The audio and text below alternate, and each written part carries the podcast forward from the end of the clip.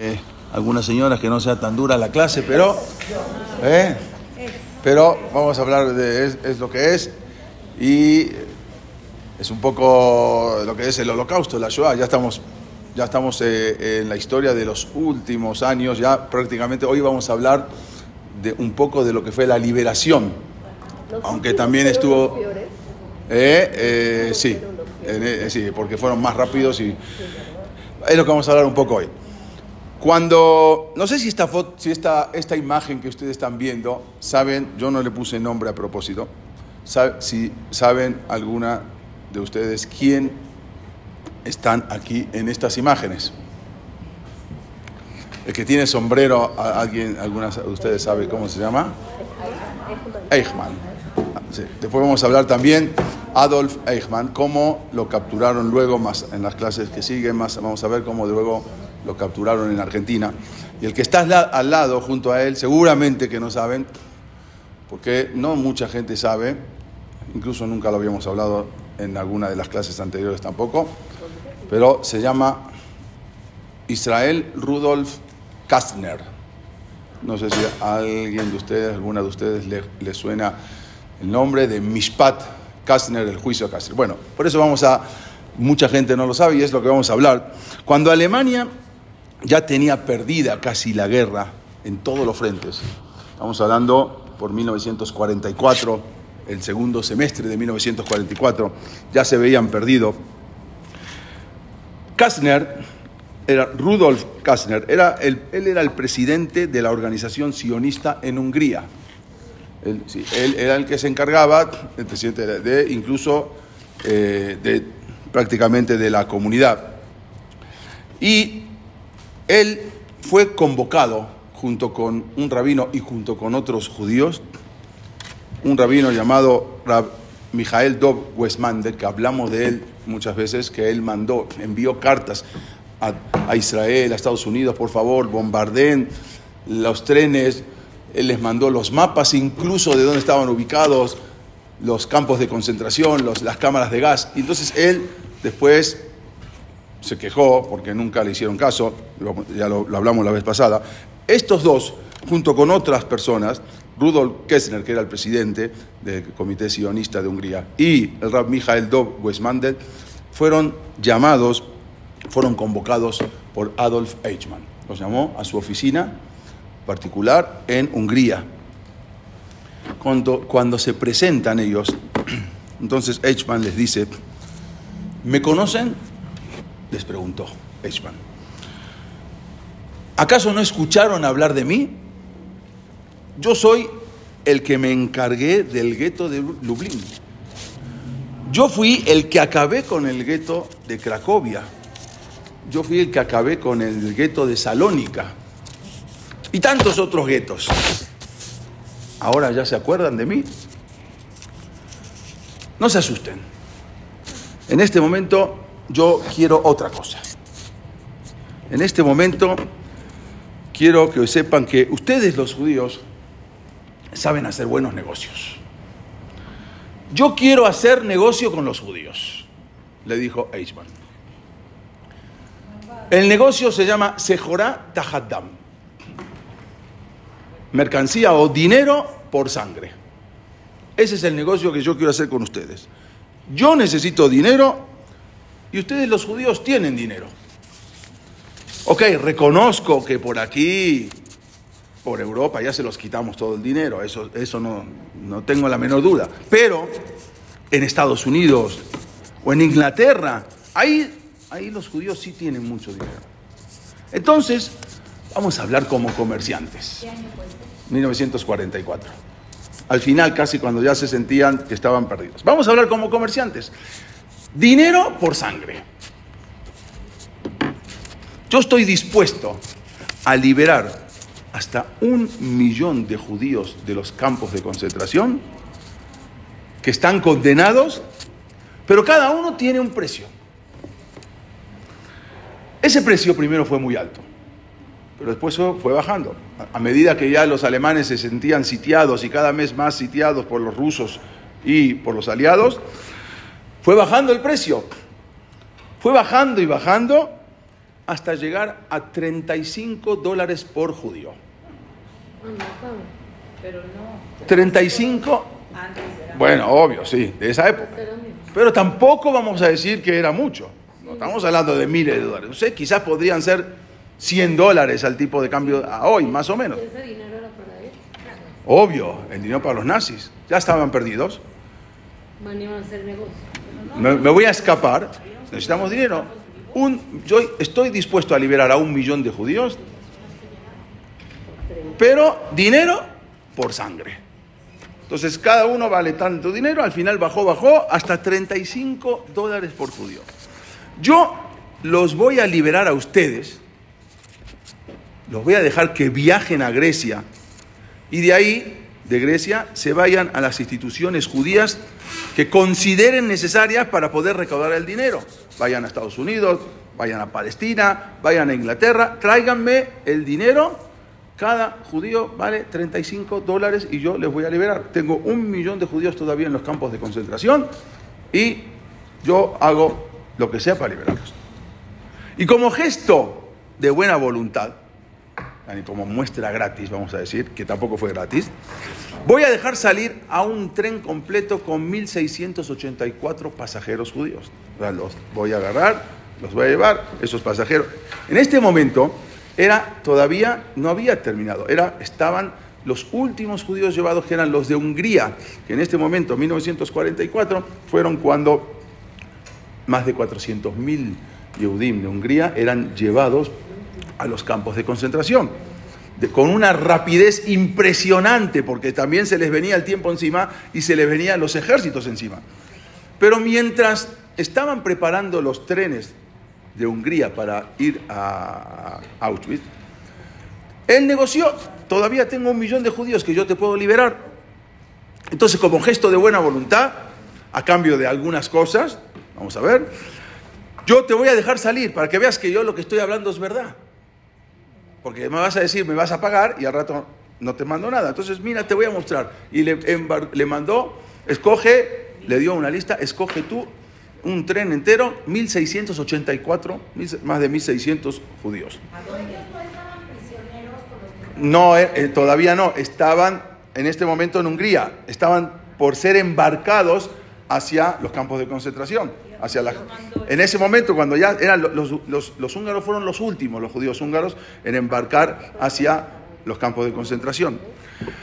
Entonces, y en ese tren también, en ese tren, vamos a ver más adelante también, en ese tren, eh, él le dieron la oportunidad de escoger y vamos a ver, ese fue después un problema. Le dieron la, oportunidad de escoger. Y también en ese tren viajaba uno de los rabinos más grandes que existieron también, el rebe de Satmer, Rabió el Teitenbaum. En ese mismo tren viajó el rebe de Satmer, Rabió Teitenbaum. ¿A dónde mandó ¿A dónde mandó? Se iba a Suiza. Y después de Suiza, a Palestina o a Estados Unidos o a donde los acepten. Ok. Pues los dejó salir pagando los triples. Sí, como muestra de voluntad de lo que va a seguir, de ese millón de judíos que, hay, que yo te voy a liberar. Entonces, ¿eh? 1684 para ser exactos. Bueno, entonces, este señor eh, Kastner salió con el rabino, salieron a juntar, salieron a- este, directamente a Palestina. Cuando, ahora vamos a ver que algunos Hasidim también. Este Rudolf Kastner salió a juntar dinero, pero desgraciadamente no pudo juntar absolutamente ni un dólar. Nada. El presidente de los Estados el presidente de los Estados Unidos, Franklin Delano Roosevelt, también llegaron con él para pedirle. Y él dijo que no, los judíos van a ser liberados cuando termine la guerra. Yo no estoy dispuesto a dar ningún shohad, ningún soborno a los nazis. No voy a mandar soborno a los nazis, no estoy dispuesto, por más que se juntaron Estados Unidos, tenía que ser también vía transferencia, vía gobierno. Él dijo no. Y dijo, a los nazis no se le puede dar ni un centavo. Eso es sabotaje en momento de guerra. Por lo tanto, no estoy dispuesto a darle un centavo. Por otro lado, el Baal Atzalá, que la agencia judía, aunque se llamaban Baal Atzalá, Atzalá quiere decir eh, un conjunto, o sea, un grupo de Atzalá, de salvación. En Israel, eso lo vimos también hace unas semanas, se juntaron y dijeron, ni un dólar vamos a desviar para lo que no sea nuestra causa. Y nuestra causa ahora es levantar, eh, eh, pelear contra los ingleses y sacar a los ingleses de Palestina y quedarnos con ese, pero no podemos desviar un dólar para esa causa. Lo que estamos juntando no es para eso. Por eso, cuando más adelante capturaron a Eichmann, vamos a ver después la historia, cómo lo capturaron, y lo llevaron a Israel para juzgarlo, este justamente, este rab, el rab Weizmann del rab Mijael, quien había sido testigo directo, aún así, habían traído testigos al juicio de Eichmann, él se negó a testificar, él dijo, yo no me voy a, podía testificar, todo yo no voy a testificar porque este tribunal no tiene autoridad moral para realizar el juicio, porque sus manos también están manchadas con la responsabilidad de los que ya no están porque nadie pagó ni siquiera 35 dólares por un judío. Entonces yo no me voy a presentar al juicio. Pero ¿qué pasó con este señor Rudolf Kastner?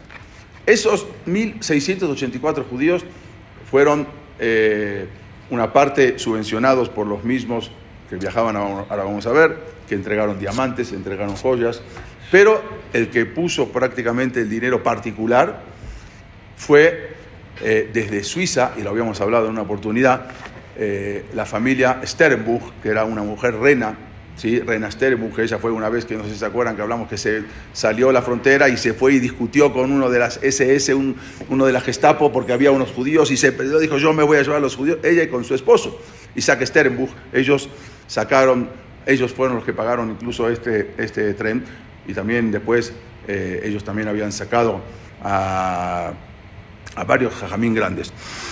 Pero vamos a ver, ¿qué pasó? Este señor, al final, vamos a ver qué pasó con el tren. Ese tren, ahora vamos a contar. Y este señor después se fue a Israel. Ahora vamos a contar un poco más de detalle.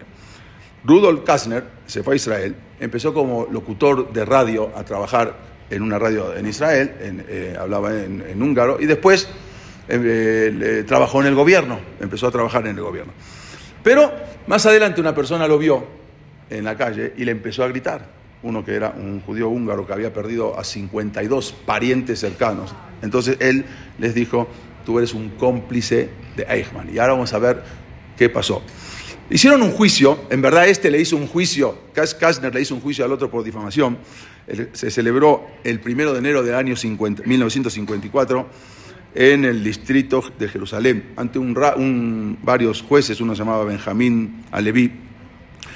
Una de las cuestiones claves era si Kastner, que en Hungría había ayudado él mismo a fundar ese comité de ayuda de rescates a los judíos de Budapest, verdaderamente había colaborado o no con Adolf Eichmann.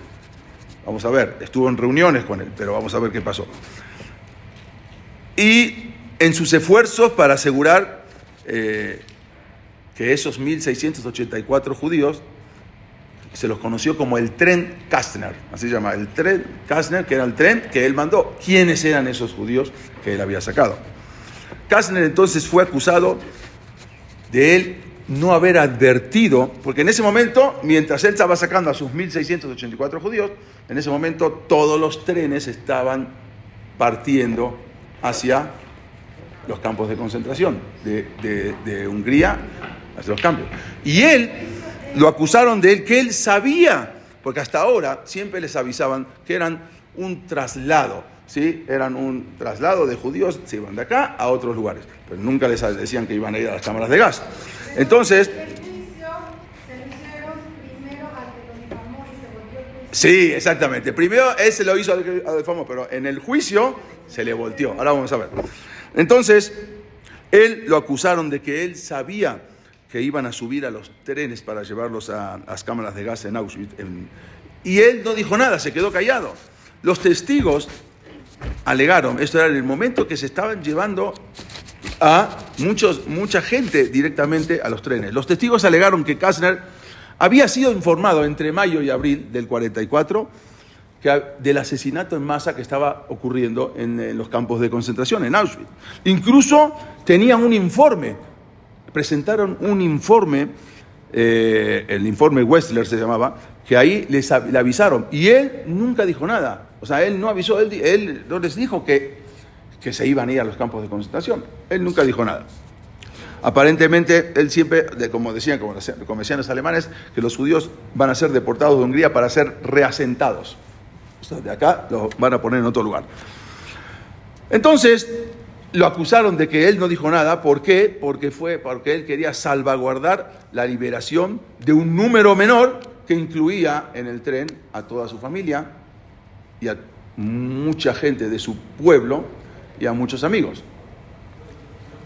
Entonces, este, como dijimos, Kastner negoció con, eh, con Eichmann para que eh, poder permitir que esos más de 1.600 judíos, a cambio de, en un principio, de, como muestra gratis dijimos, pero no era tan gratis, que a cambio de oro, diamantes y dinero en efectivo. El tren entonces se llamaba, el tren, como dijimos, Kastner. El tren justamente se había organizado, como dijimos, cuando los estaban deportando a 437 mil judíos húngaros, que fueron los últimos. Ya estaba perdida Alemania y los alemanes estaban ocupados en deportar a los judíos húngaros. Entonces, en el mismo momento pasaba eso. Pero sus pasajeros, esto fue, esto fue el, alegato y lo que acusaron, los pasajeros que fueron elegidos por Kastner, estos eran los, los pasajeros que se iban en el tren Kastner. Una amplia gama de clases sociales incluyeron alrededor de 200 también 73 niños, muchos huérfanos, porque hubo presión después, porque solamente había escogido a familiares y gente bastante rica y gentes de su pueblo, entonces también hubo presión, tuvo que meter a algunos rabinos y también a algunos niños. Pero se los llevaron de los campos, ¿no? No. No, no, no, se los llevaron de Hungría, de Hungría. Vamos a ver. Le llegaron ahí cuatro, entregaron cuatro maletas llenas de oro, joyas, fueron entregadas por el comité de rescate para esos pasajeros. La esperanza, ¿cuál era la esperanza? La esperanza era que después del éxito en la misión de este tren, se continuara mucho más trenes. O sea, esa era la esperanza. Esta era una, un- una muestra, vamos a decir, de lo que iba a venir. Entonces, y todo esto fue eh, pagado, fue el, juicio que to- todo la, o sea, eran bienes por sangre o dinero por sangre. Hubo 150 pasajeros, los más ricos, que habían pagado entre 1.000 y 1.500 dólares en ese momento, equivalente al día de hoy en más o menos 22 mil dólares al día de hoy, cada uno de los que pagaron por- pero no solamente pagaron por ellos, sino pagaron por ellos y también por los demás que pusieron que no tenían, que no iban, no tenían dinero, los niños y los rabinos. No en vano, como dijimos, este tren fue llamado el tren privilegiado. Eh, Así lo decían. Entonces tenían que pagar, como dijimos, hasta casi 1.500 dólares por cabeza, por ellos y por el resto de los participantes. Y, obvio, como dijimos, iba, la mayoría de la, la mayor parte de su familia, de Kashner, y una cantidad grande de empresarios. Y como dijimos también, rabinos, porque eran, había una presión en ese momento. Ese tren contaba con 35 vagones, eran vagones, y partieron de Budapest el 30 de junio del año 44, en el mismo momento que iban partiendo los demás hacia los campos de concentración. Iban ahí, como dijimos, más de 1.600 judíos.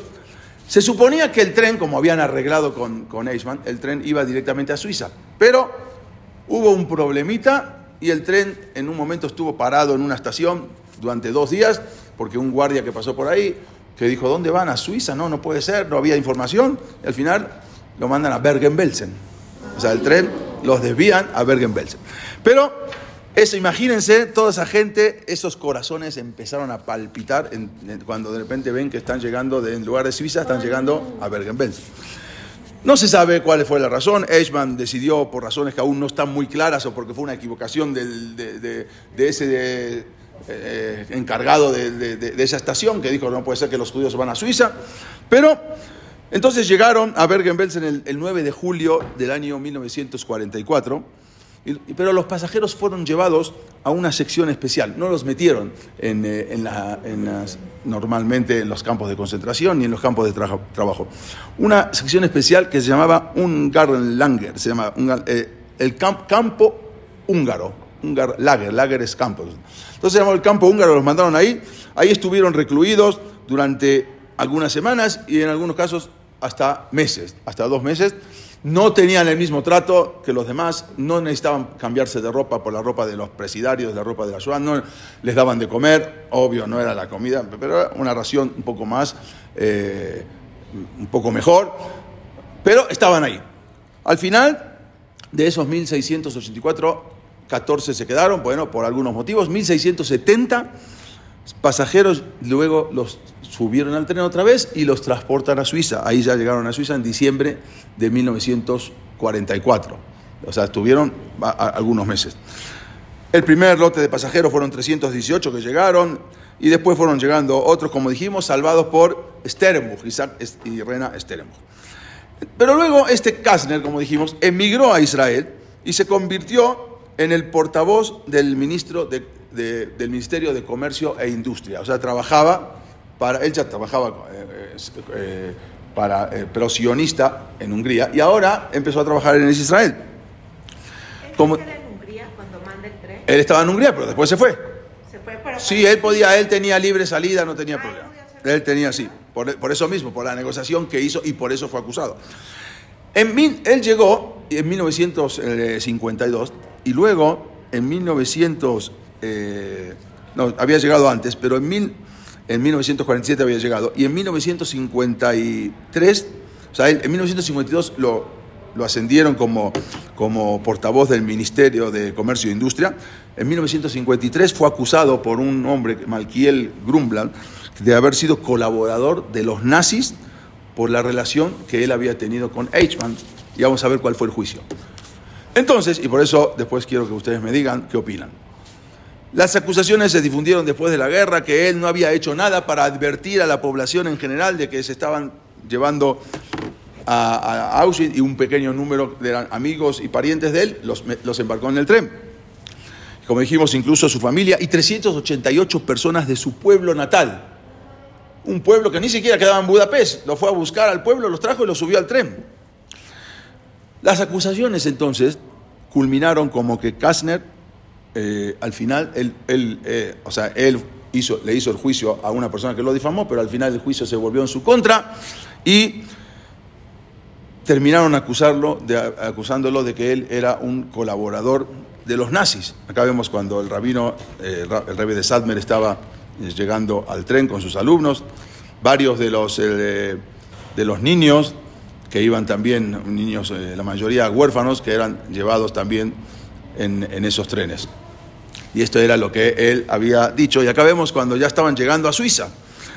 Pero al final, el juez falló en favor del acusador, por lo tanto, lo acusó, el ter o sea, la, ¿cuál fue el, el, el, el fallo?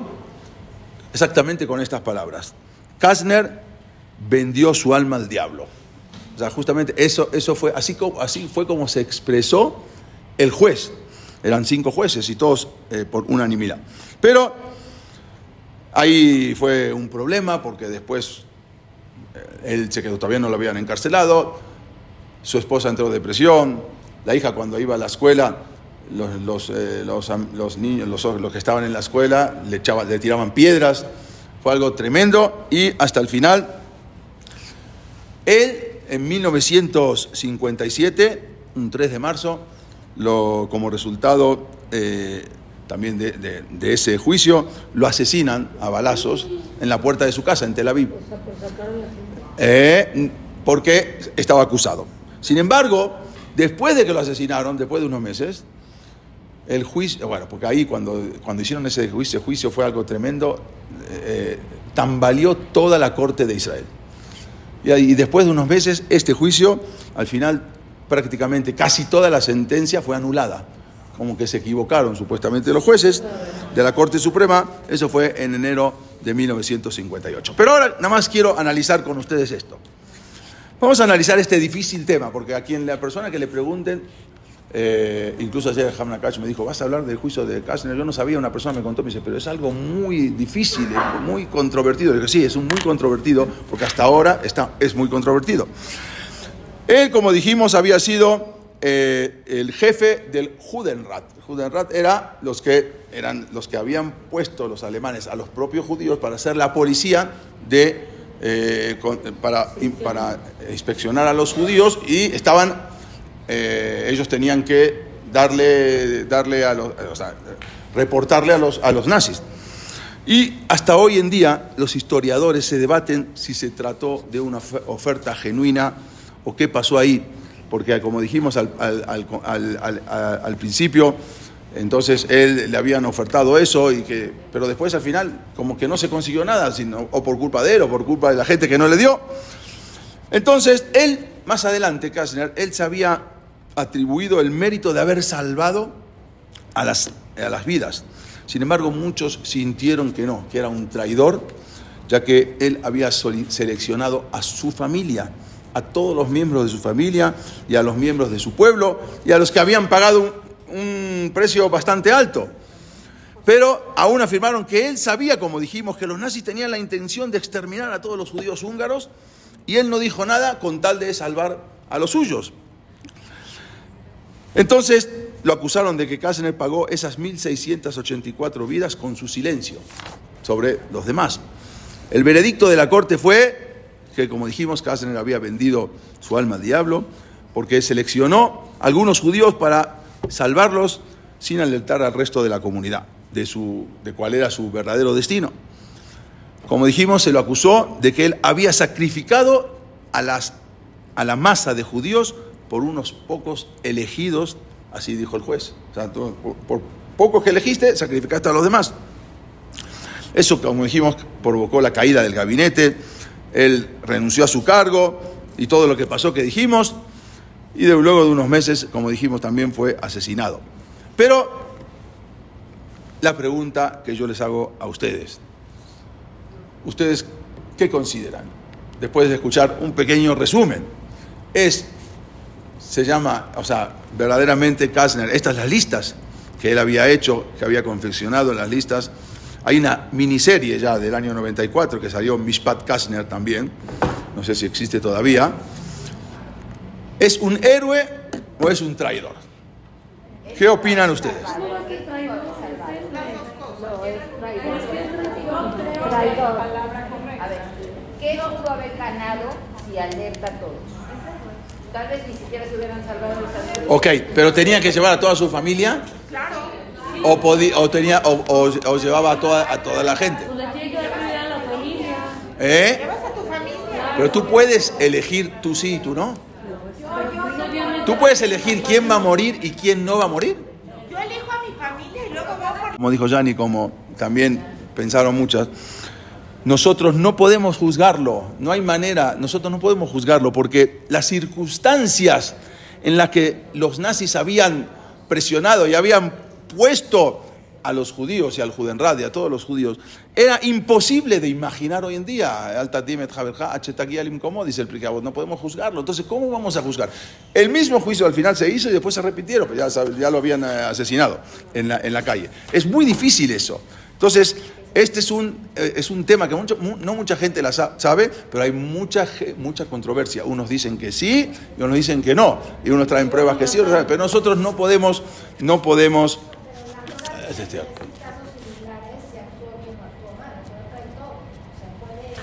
pero es muy difícil porque tenemos para las dos cosas, no sabemos, no, no sabemos. Exactamente. ¿sí? Pero vamos a avanzar porque quiero decirle otro caso también para que ustedes también puedan debatir.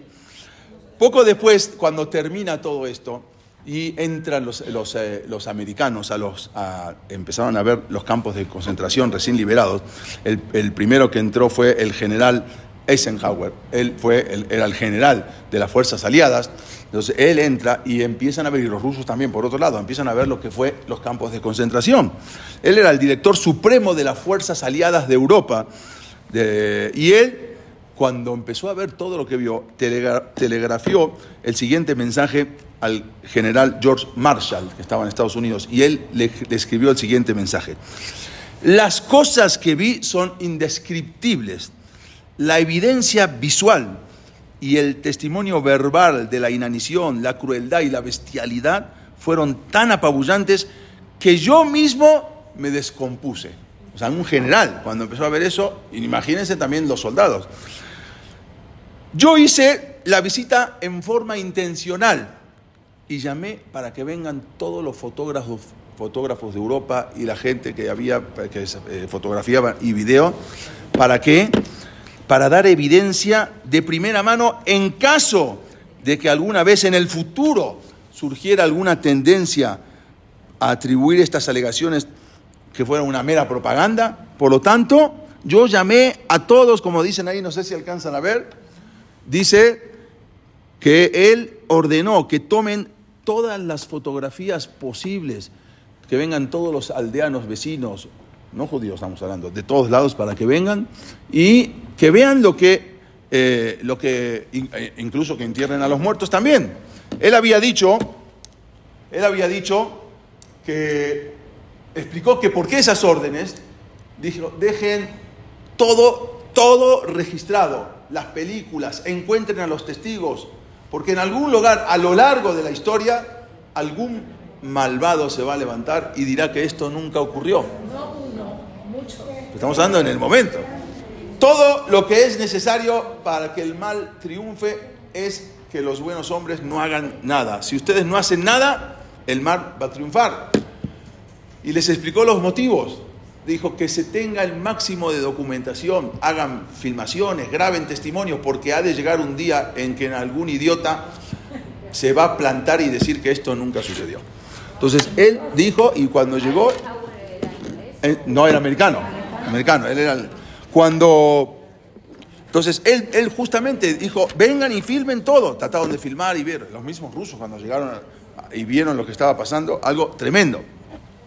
Pero en el momento, en el momento que llegaban los aliados, había muchos también eh, soldados judíos. O sea, dentro de los soldados americanos, había, se sabe de muchos judíos que estaban en el ejército. Y cuando llegaron a Alemania y a Polonia y vieron lo que estaban viendo y vieron a sus propios hermanos, hubo un, un Yehudí que estaba en el ejército, era un teniente, era un- tenía un cargo bastante alto, judío, se llamaba el teniente Birenbaum, era un teniente judío, era, y un judío era religioso, pero estaba en el ejército, estuvo en las filas del ejército de Estados Unidos, cuando los aliados habían ganado la guerra contra los alemanes y, liberaron los campos de concentración. Y él escribió un libro después de todo esto, en inglés, que existe un libro que se llama El Teniente Birenbaum, donde él ahí relata todo lo que vio, porque él estaba ahí cuando llegaron los aliados y él, ahí relató sus experiencias y todo lo que había visto. Y una de, en una de las cosas que escribe, él dice que cuando llega ahí, cuando llegó, nunca voy a olvidar la cara de tormento de un joven de 16 años, cuando yo llegué ahí, estaba ahí. Era mi primera experiencia en un campo de concentración, de las cosas que vi, apilados en la entrada, los cuerpos sin vida que dejaron los alemanes cuando se fugaron. Terrible. La sangre fluía todavía de los agujeros de las balas de las ametralladoras de la gente. O sea, cuando llegaron era algo que en el momento, cuando sabían que iban a llegar, y se fueron, en, ese mismo momento. Entonces comencé a buscar algún yudí, él escribe en su libro, eh, quien se había podido escapar de los detestables derrotados nazis, y me encontré a dos que estaban enfermos en la, de tifus, de tifoidea, ahí en la, en la sala, en, eh, en la sala de enfermos. Entré a la sala y los vi acostados desnudos en una tabla. Eso fue lo primero que vio este teniente Yehudí. Uno era un judío polaco de unos 30 o 35 años y el otro era un joven de 16 años, húngaro. Le di una cobija para que pudieran cubrir, apenas si se podían mover. No obstante, el hombre mayor estaba un poco en mejores condiciones que el joven. Habían estado muy enfermos para, para obedecer la orden de dirigirse al patio y por lo tanto se habían salvado de los otros porque los man- ya cuando sabían que venían los alemanes los llevaron a todos al patio y ahí los mataron como vimos la vez pasada. Pero estos estaban muy enfermos, no podían ni caminar al patio, se quedaron ahí en, el, en, el- en la enfermería y se salvaron. Cuando llegué, él cuenta, el teniente Birenbaum, lo primero que me pidió fue un simple pedazo de pan. Este fue un pedido que yo iba a escuchar una y otra vez después de esto, durante todo el siguiente año. Pronto, él escribe que aprendimos que teníamos que ser muy cuidadosos acerca de la comida que le dábamos a los sobrevivientes, porque se morían, muchos se murieron por, por comer tan eh, desesperadamente y murió. Entonces eh, había que empezar de a poco, un poquito de sopa y de a poco así, porque si no se moría.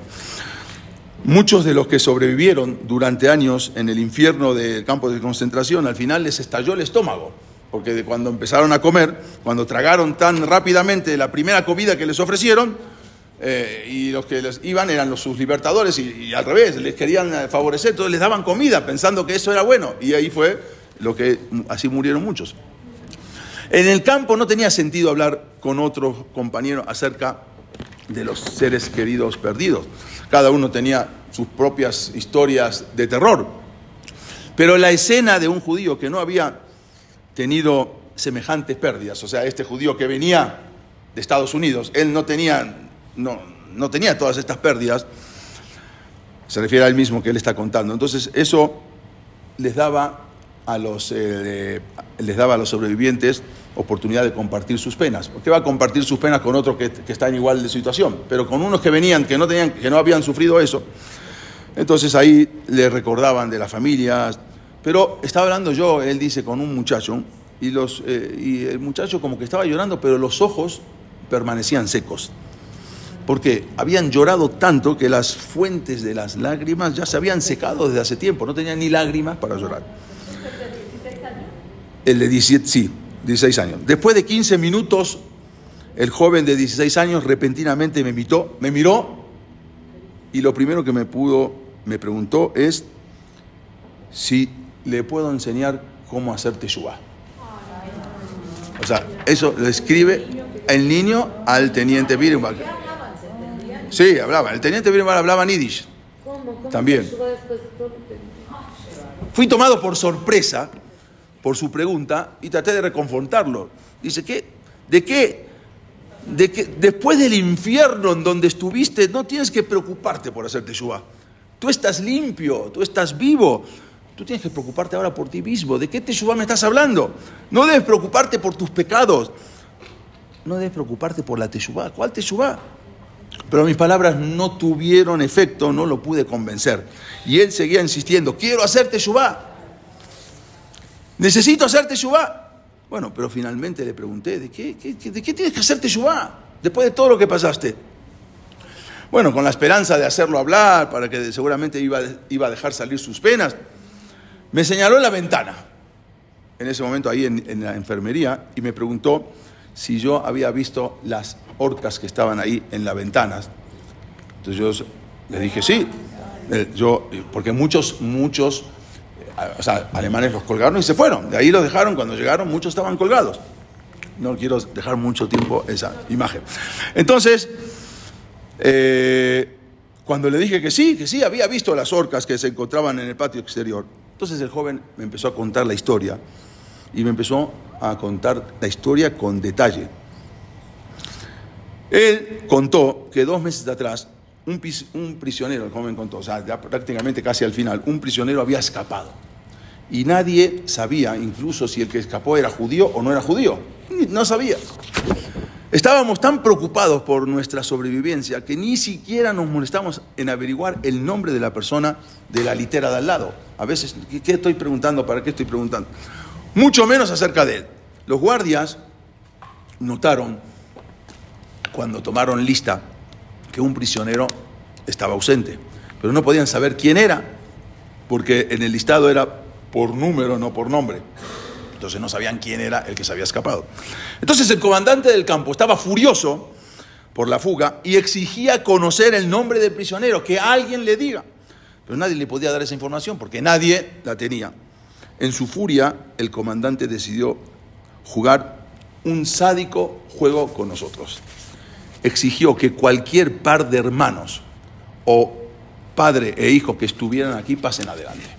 Entonces, estábamos aterrorizados lo que podía pasar si no hacíamos, atendíamos el pedido del alemán. Entonces, mi padre y yo dimos un paso adelante. Entonces, colocaron a mi papá en un banco debajo de aquellas orcas lo amarraron con una soga alrededor de su cuello. Y una vez que tenía la cuerda de mi padre, el comandante me puso un arma en la cabeza y me dijo, si tú o tu padre no me dicen el nombre del prófugo, entonces vas a tener que patear el banco donde está tu papá. Entonces le puso una pistola en la cabeza. Decide lo que tienes que hacer. O me dicen el nombre del prófugo o pateas el banco. Entonces yo miré a mi papá y le dije, no te preocupes, Tate, no te preocupes, no voy a patear el banco. Mi papá respondió, hijo mío, lo tienes que hacer. Él tiene un arma en tu cabeza y te va a matar si no lo haces. Y luego va a patear el banco y también me va a matar a mí. Entonces, de todas maneras nos va a matar a los dos. Patea el banco. De esa manera, por lo menos, hay una chance de que tú sobrevivas. Entonces, pero si no lo haces, vamos a morir los dos. Pero Tate, no lo voy a hacer. Yo no me olvidé del Kibud Baen. Entonces mi papá inmediatamente me gritó, ¿tú hablas de Kibud Baen? Yo te ordeno que patees. Te ordeno. No lo voy a hacer, no lo voy a hacer, pero mi padre se ponía cada vez más furioso sabiendo que si no, eh, si yo no lo obedezco, entonces iba él mismo, iba a ver asesinar a su hijo y después le iban a matar a él. Entonces le dice, esta es tu última orden, la, última orden de tu papá, patea al banco. Yo estaba tan aterrorizado, tan confuso, escuchando los gritos de mi padre y escuchando los gritos del alemán, que pateé el banco. Y así vi como la, la soga en el cuello de mi papá y se quebró y se murió. Su historia había terminado. El joven me miraba, sus ojos seguían secos, pero aun cuando mis lágrimas caían, dice el teniente. Y ahora, dígame por favor, ¿debo hacer teshuva o no? Y ahí terminó la historia. ¿Ustedes qué piensan? ¿Eh?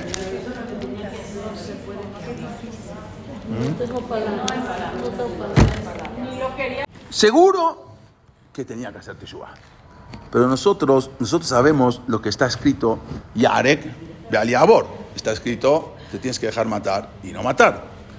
Pero, o sea, debemos morir antes de matar. Pero no, no podemos salvar nuestra vida con la vida de otro yudí, y mucho menos, en este caso, como era el papá. Pero ¿quiénes somos nosotros para juzgar? Aquí no se tomó ninguna decisión voluntaria. ¿sí? Acá, acá era la confusión, el terror, el tener que decidir cosas que ningún ser humano fue sometido jamás a la presión de tener que decidir algo así. ¿Cómo podemos nosotros juzgar? Es imposible, nosotros no podemos juzgar estas cosas. Hay muchas cosas como esta y como el juicio de Kastner y como estas cosas terribles que pasaron. Pero nosotros no podemos juzgar y si vimos cosas así no podemos. Si vino el Judenrat y el policía que era, era dirigido por los alemanes, no podemos juzgar, no podemos decirle nada, no podemos decir si mandó o no mandó y si tiene su familia o no su familia. Esas son cosas que nosotros no podemos juzgar. Alta, dimet, como hasta que uno mira, no esté en ese, mismo lugar. No puede, no puede hasta que no esté en sus zapatos. No podemos juzgar a la gente por lo que vemos. Y más, nos dice nuestro Jamín que cuando Akosbarjú nos juzga a nosotros, nos juzga igual que nosotros juzgamos al otro. Y si nosotros pensamos mal del otro y juzgamos mal porque vimos una acción, ah, mira, este hizo esta cosa, bueno, del Shamaim también. Cuando tengan alguna duda, van a, van a, van a juzgar como juzgaste a ti. Y muchas veces nos ponen, muchas veces nos ponen en nuestro camino para que nosotros juzguemos, porque nos tienen que juzgar del Shamaim a nosotros. Entonces nos ponen en el camino a ver cómo juzgas tú para poder juzgarte a ver cómo piensas tú de esa persona para ver qué hacemos nosotros. Como tienen que hacer un juicio en el Shamay, nos ponen la prueba. A ver qué haces tú para que nosotros en el cielo hagamos lo mismo. Nosotros no podemos juzgar de todas estas cosas. Y nada más quiero terminar con una historia que pasó también un poquito antes de esto, quizás algunas ya la saben porque lo contamos en alguna ocasión, que fue justamente casi en, eh, en septiembre del año 44 también, cuando se llevaron a todos esa gente de Hungría, que eran los últimos. A los primeros años, mucha gente no sabía que iban a los campos de concentración y cuando llegaron a los campos de concentración tampoco sabían que iban a entrar a las cámaras de gas, los engañaban con que eran las regaderas, las duchas y todo eso. Pero los húngaros ellos ya sabían, ya llegaban, ya llegaban informes, los de Hungría ya sabían que iban directamente, a, como se dice, al matadero. Habían llegado al campo de concentración eh, de los judíos húngaros, como dijimos, que fueron los últimos en ser transportados hacia los campos de concentración y el campo de exterminio, mientras los hornos estaban trabajando a tiempo extra y los internos eran llevados a su destino final. Y había un grupo de, de- jóvenes, de jóvenes eh, de una yeshiva, judíos ortodoxos, de una yeshiva de Hungría, que habían llevado directamente, llegaron y como eran jóvenes, más, chi- más pequeños, no, entonces ya, y tampoco los necesitaban ya para, para, para la mano de obra, porque ya, ya estaban acabados en ese momento. Entonces los engañaron, los dijeron, los trataron de engañar que iban a hacer un regaderazo para despiojarlos y todo eso. Ellos ya sabían que no. Esto sucedió justamente eh, cuando ya se sabía la verdad de la ducha fría, que, que le decían, ya todo eso ya se sabía. Y ellos estaban conscientes de que en el momento iban a entrar ahí, en el momento abrían las cámaras de gas y sabían, y, sab- y es más, hasta muchos les aconsejaban, métete directamente abajo de donde cae el gas, porque no vas a sufrir, ahí mueren directo, en lugar los demás tardan 4 o 5 minutos en morir. El que está abajo de donde cae el gas ya muere prácticamente casi sin sufrir, muchos les aconsejaban así. Entonces, eh, ellos tomaron la decisión de que no iban a ceder y los desnudaban antes de entrar a las cámaras de gas. Y eligieron algo diferente. Ellos los metieron ahí adentro y, mientras los nazis estaban acostumbrados a, mientras los meten adentro, oír gritos, oír eh, cómo rasguñaban todas las paredes, o sea, ya estaban acostumbrados, ya eran de los últimos, los arañazos y todo, de repente se sorprendieron. ¿Por qué? Porque empezaron a ver a unos niños. Uno, un niño, uno de los jóvenes, era el líder que estaba ahí, les dijo a sus compañeros, estaban desnudos, hermanos, hoy es Simchat Torah, era el mero día de Simchat Torah. Es el día de cuando los Yehudim se alegran de haber concluido la lectura de la Torah. Durante nuestras breves vidas, nosotros siempre estábamos, estuvimos en la yeshiva, hemos tratado de cumplir la Torah de la mejor manera posible. Y ahora tenemos la última oportunidad de seguir haciéndolo. ¿A dónde? Adentro de la cámara de gas. Porque les propongo, por lo tanto, les propongo que no tenemos un Sefer Torah para bailar. No tenemos nada para, ni siquiera ropa tenemos para ponernos. Pero, aunque no tenemos nada, vamos a bailar y vamos a alegrarnos por porque tenemos a Dios que está aquí con nosotros. Vean lo que es. Pues entonces vamos a bailar antes de devolver a Dios nuestras almas. Inmediatamente esos 50 jóvenes empezaron a bailar alegremente adentro de las cámaras de gas mientras cantaban la canción Ashrenu Matob Helkenu Manaim Goralenu Mayafa Yerushatenu. Qué dichoso y qué buena es nuestra parte.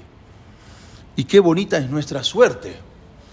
Y cuán bella es nuestra herencia. Bueno, mientras los nazis que estaban afuera observaban, no entendían nada del exterior, en lugar de estar ar- eh, arañando y rasguñando, están bailando antes de ponerle el gas. Ellos estaban acostumbrados a ver diferentes cosas, a oír diferentes y a encontrarse con, otro esquema, pero nunca habían imaginado que se iban a encontrar con unos niños justamente bailando dentro de las cámaras de gas un minuto antes de morir. El general enfurecido, el nazi, estaba acostumbrado a ver a los judíos humillados, cómo manchaban a su propia muerte mientras él gozaba, no pudo soportar esa escena dentro de las cámaras de gas, ese orgullo judío. Por lo tanto, ordenó detener la ejecución. Y él mismo ordenó sacar inmediatamente a ese líder que vio que les hablaba a todos. Cuando lo sacaron, él entonces le empezó a hablar y les dijo, ¿qué es lo que están celebrando?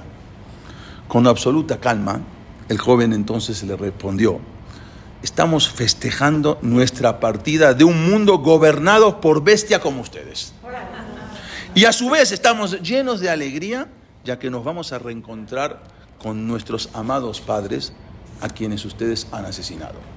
Entonces el comandante, peor estaba enojado ahora, decidió poner fin a esa celebración y les hizo un impactante anuncio. ¿Acaso ustedes piensan que se van a escapar en paz de este mundo mediante las cámaras de gas, así nomás y ya, sin sufrir? Pues sepan que están equivocados. Las cámaras de gas hubiesen sido fácil, algo sin dolor, en, compensa- en comparación con lo, que les va, con lo que les espera ahora. Yo mismo me encargaré de darles una, una lección mediante una partida dolorosa de este mundo. No van a estar así como cámaras de gas que se van. Los voy a torturar a cada uno de ustedes con un sufrimiento intolerable. Los voy a cortar en pedazos a cada uno hasta que mueran. Eso de las cámaras de gas no es. Y los saca de las cámaras de gas. Inmediatamente les ordena a los guardias que saquen a todos los niños de las cámaras de gas y los pongan provisionalmente durante esa noche en unos pabellones. Y al otro día iba a iniciar las sesiones de tortura. Sin embargo, a pesar de que ya saben los jóvenes lo que les esperaba el otro día, seguía Simchat Torah y siguieron bailando adentro del pabellón donde estaba, porque Simchat Torah todavía no terminó. Era Mosaé Simchat Torah. Cánticos, bailes. Ellos santificaron el nombre de Dios al dedicar esa última noche de vida para expresar ese privilegio, esa gratitud de pertenecer al pueblo de Israel. Pero a la mañana siguiente se presentó en Auschwitz un oficial de alto rango que necesitaba reunir a cientos de hombres jóvenes para hacer una obra en un campo de trabajo en condiciones infrahumanas. Y empezó a mirar y a ver a quién se podía llevar. Y mientras buscaba en el campamento, vio de repente a unos niños que estaban bailando toda la noche. Y se quedaron bailando. Decía, estos jóvenes tienen mucha fuerza. Estos los quiero para llevarlo a mi- al campo de trabajo. Inmediatamente vio a esos muchachos y los llamó al oficial. A estos necesito. Entonces, milagrosamente estos jóvenes fueron salvados, seleccionados para llevarlos a otro, lado, a otro lugar. Mientras el comandante nazi no se animó a revelarle al oficial de alto rango por qué los tenía encerrados ahí, porque ahí al otro día los iba a descuartizar. Y él no pudo decirle eso. Por lo tanto, al final, esta selección de estos 50 niños judíos los, los llevaron jóvenes, los llevaron a otro lugar, un campo de, trabajo, y llegaron los aliados y se pudieron salvar los 50 jóvenes. Uno de esos muchachos fue el Ray Meise, el autor del libro Mekadeshi Hashem, ahí lo- él lo cuenta todo, quien fue un sobreviviente y un, de, de- de ahí de lo que sucedió. Algo impresionante. Acerca de este suceso, el Rav Shach expresó, yo hubiera dado todo por ser uno de los que allí bailaron con Dios. Así dijo Rav Shach, hubiese dado todo por bailar en ese momento con Hashem en Torah. Esto para que vean la emuná, lo que era. Todos se salvaron, los 50 niños se salvaron. De adentro de la cámara de gas, lo sacaron de adentro de la cámara de gas y se salvaron por la emuná que tenían de ese baile en Simchat. Nosotros, como dijimos, no podemos juzgar, no somos quien para juzgar. A veces escuchamos muchas cosas del holocausto sucedieron. No podemos juzgar ni al holocausto ni cuando no es el holocausto. No podemos, eso a Kosovo se encarga, nosotros tiempo, tiempo tenemos que juzgar para bien. Si juzgamos siempre para bien, en el Shamay nos van a juzgar en todas las cosas para bien. Nosotros son cosas difíciles, no entendemos, pero a Kosovo sabe por to- todo por qué hace las cosas, nosotros no entendemos, no estamos en capacidad en la mente de decir, eh, entendemos, una vez uno, con esto termino, una vez fue, uno le dijo Rab, estoy, no puede ser, yo no entiendo a Dios, no lo entiendo a Dios.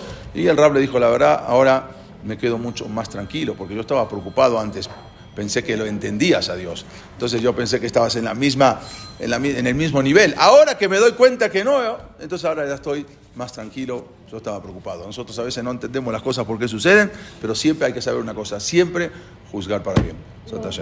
Gracias, gracias, gracias. gracias.